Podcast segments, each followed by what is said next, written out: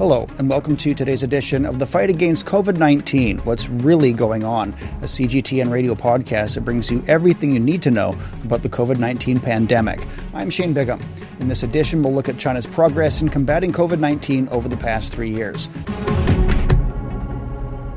global survey shows high approval for China's COVID 19 prevention and control over the past three years. The poll was conducted by the Chinese Institute of Public Opinion of Renmin University of China. Nearly 90% of respondents approved of China's handling of the pandemic. A similar rate did not think the country's measures had crippled the economy. Over 70% of respondents agreed with China's adjustments of the restrictions and 76% think China's preparations for the recent downgrade of COVID management were effective. The global poll covered 21 countries across five continents. Respondents from Asia were more likely to give positive feedback. Jiao Yunfei reflects on China's efforts to respond to the pandemic. China's epidemic prevention and control efforts have gone through the most difficult period. The three year resistance is a marathon battle against the coronavirus. Saving lives has been the utmost priority. China has kept severe cases and death rates among the lowest in the world. Over the past three years, China responded to more than 100 cluster outbreaks. It all began with an unidentified virus first reported in the central city of Wuhan. The virus caused surging infections and deaths, which challenged the medical system. China took action, including to lock down the city's 11 million residents. Public transport and outbound travel routes were shut down in January 2020 ahead of the Lunar New Year.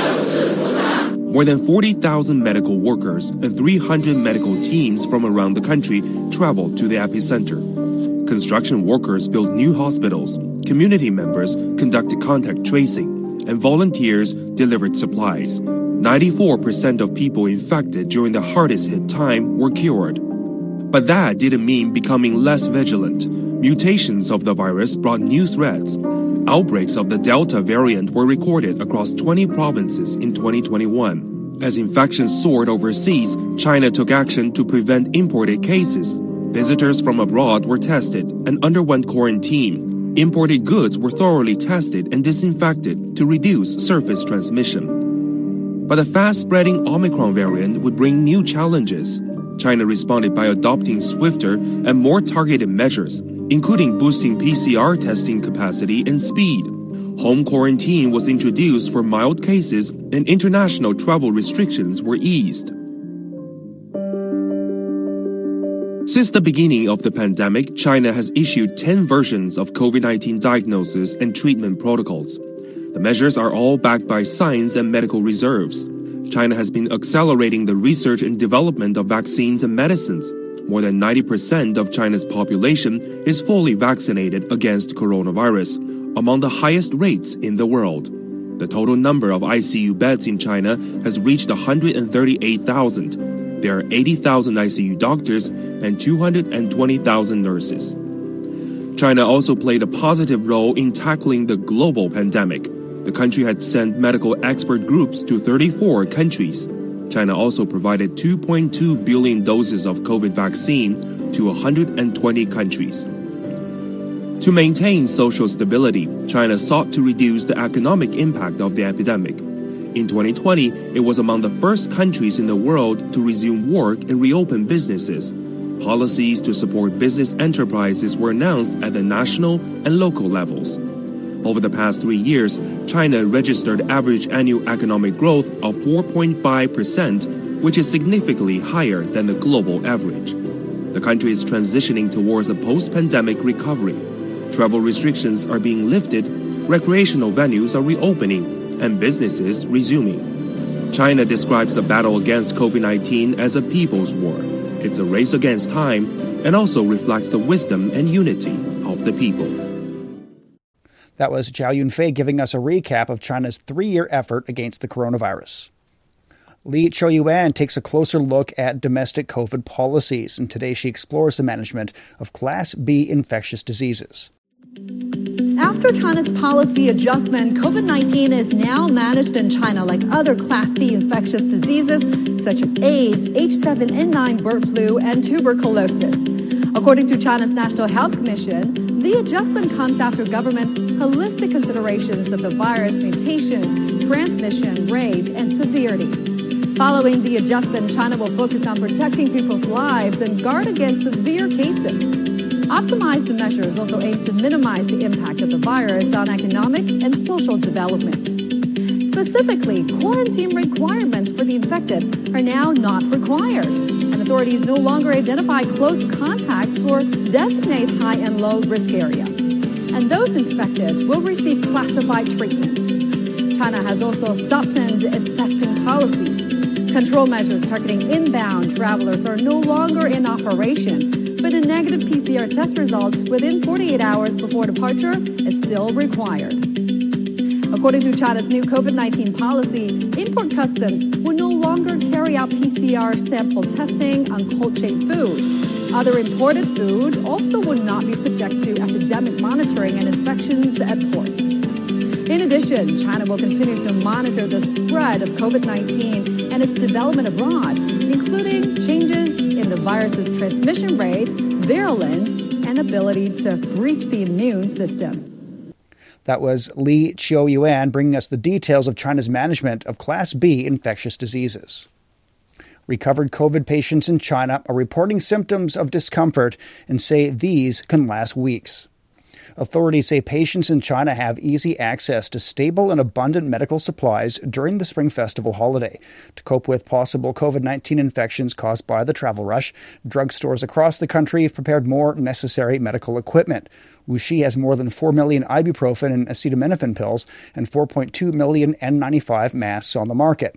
Community health centers in Lijiang, Yunnan province purchased new oximeters and oxygen therapy products before the Spring Festival. Deputy Director Chen Xiaoyu says they have a three month supply of medicines.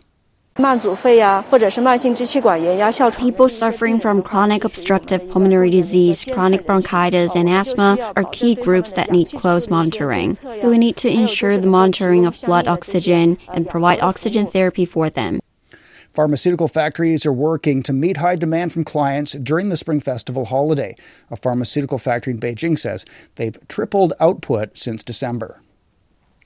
Village doctors in Shanxi province have prepared drugs and medical devices and monitored health conditions among high risk groups during Spring Festival. Many patients who have recovered from COVID 19 still have after effects, including heart disease and diarrhea. We've prepared sufficient traditional Chinese medicine and helped people feel better. We have distributed tablets of ibuprofen to villagers. We have also prepared cough medicines, antiviral drugs, antibiotics, and other medicines that can ensure the two week supply during the festival. We also equipped each village with two oximeters, as well as oxygen bags and some rescue equipment.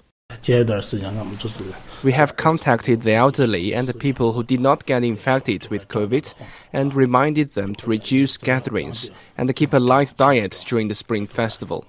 Meantime, we also participated in training sessions for diagnosis and treatment before the festival, learning how to identify severe and mild cases as soon as possible and give medicine advice to protect elderly during the festival. Doctors and nurses have worked during the day shift. Now there are three to five people in our clinic who have not fully recovered. We just received a positive patient this morning. We're closely monitoring and treating him. If the condition becomes severe, we will contact hospitals in the city to transfer patients. Recovered COVID patients in China are reporting symptoms of discomfort and say these can last weeks, if not months. Across the country, hospitals have been opening up special outpatient clinics and oxygen therapy centers to meet the increasing need for post COVID rehabilitation. Feng Yilei spoke with medical staff and patients at a hospital in Jiangsu. 先是起势，你的左脚往左跨出。 Physicians at the Suzhou Hospital of Traditional Chinese Medicine are teaching patients Liu Zijue, using this traditional Chinese breathing exercise to help reduce the after effects of COVID 19 infection. Systemic aerobic exercise helps to improve the patient's respiratory function and physical ability.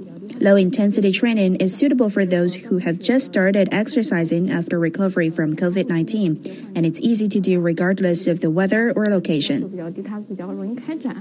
China says the number of COVID 19 patients in critical condition is now declining, but some of those who have recovered say they still suffer from fatigue, headache, back pain, insomnia, shortness of breath, among other symptoms. It's affecting their everyday lives, and so they are turning to new rehabilitation departments at hospitals for help. I have multiple symptoms, so it is convenient to have an outpatient department like this for comprehensive preliminary diagnosis. Doctors here use many types of treatment. Traditional Chinese medicine, or TCM, plays a big part in relieving post COVID discomfort.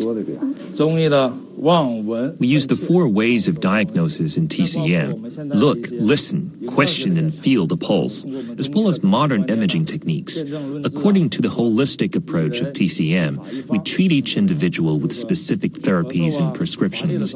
For example, we can use certain oral herbal medicines to replenish energy and relieve coughing.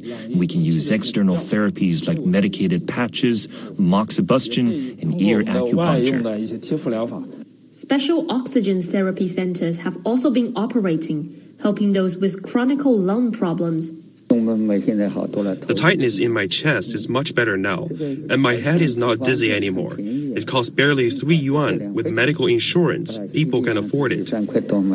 The World Health Organization estimates that 10 to 20% of COVID 19 patients will suffer mid and long term symptoms. Chinese health authorities, as well as the China Association of Chinese Medicine, have released guidance to facilitate recovery of some of the more common post COVID symptoms. That was Feng Yilei reporting.